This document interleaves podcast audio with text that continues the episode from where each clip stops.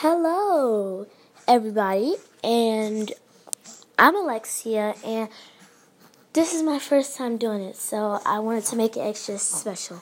So, this podcast is about my life, how everybody lo- else life works, and how we can all relate. So, right now, can't really say as much, but I'm gonna just say my life is a whole mess. But I love it anyway. This is how I explain it.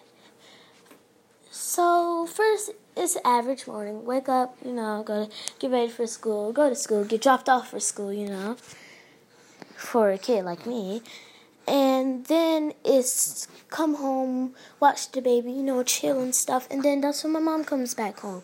And everything just goes Right. Her boyfriend is here, which he's really nice. I love him so much. You know, like as a dad. You know, like as a daughter should love her dad, but sadly my dad doesn't seem to care too much about me.